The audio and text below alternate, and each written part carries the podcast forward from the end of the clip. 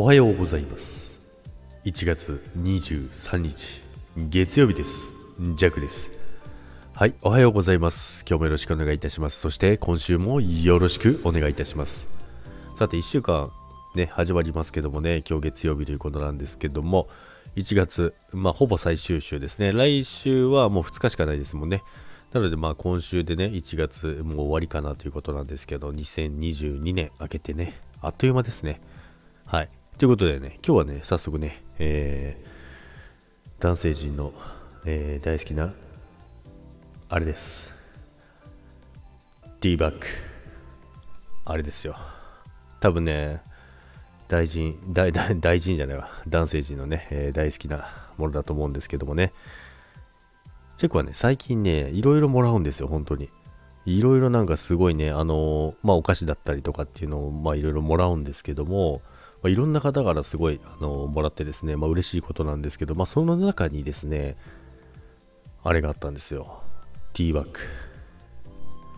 いや、びっくりしましたね、これね。でね、まあ、昨日ね、初めて使ってみたんですよ。昨日初めて使ってみて、いや、すごいな、これ。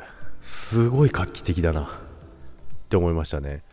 めちゃめちゃ画期的なんですよ。あのね、ティーバッグ、あのまあ、紅茶ですよ、紅茶。今なんか違うの想像してます？違いますよ。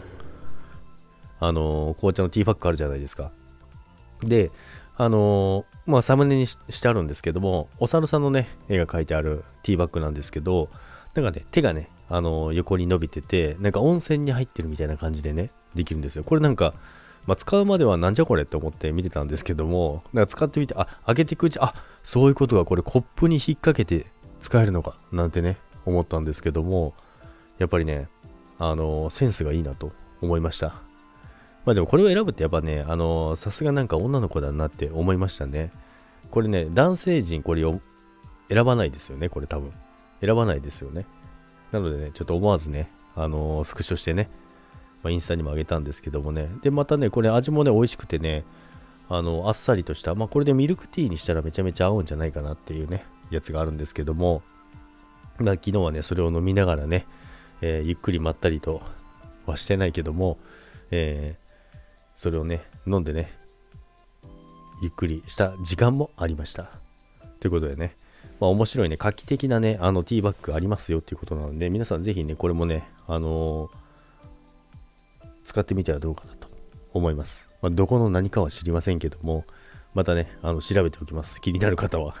はい、ということでね、今週もね、よろしくお願いいたします。それでは今日もいってらっしゃいませ。バイバイ。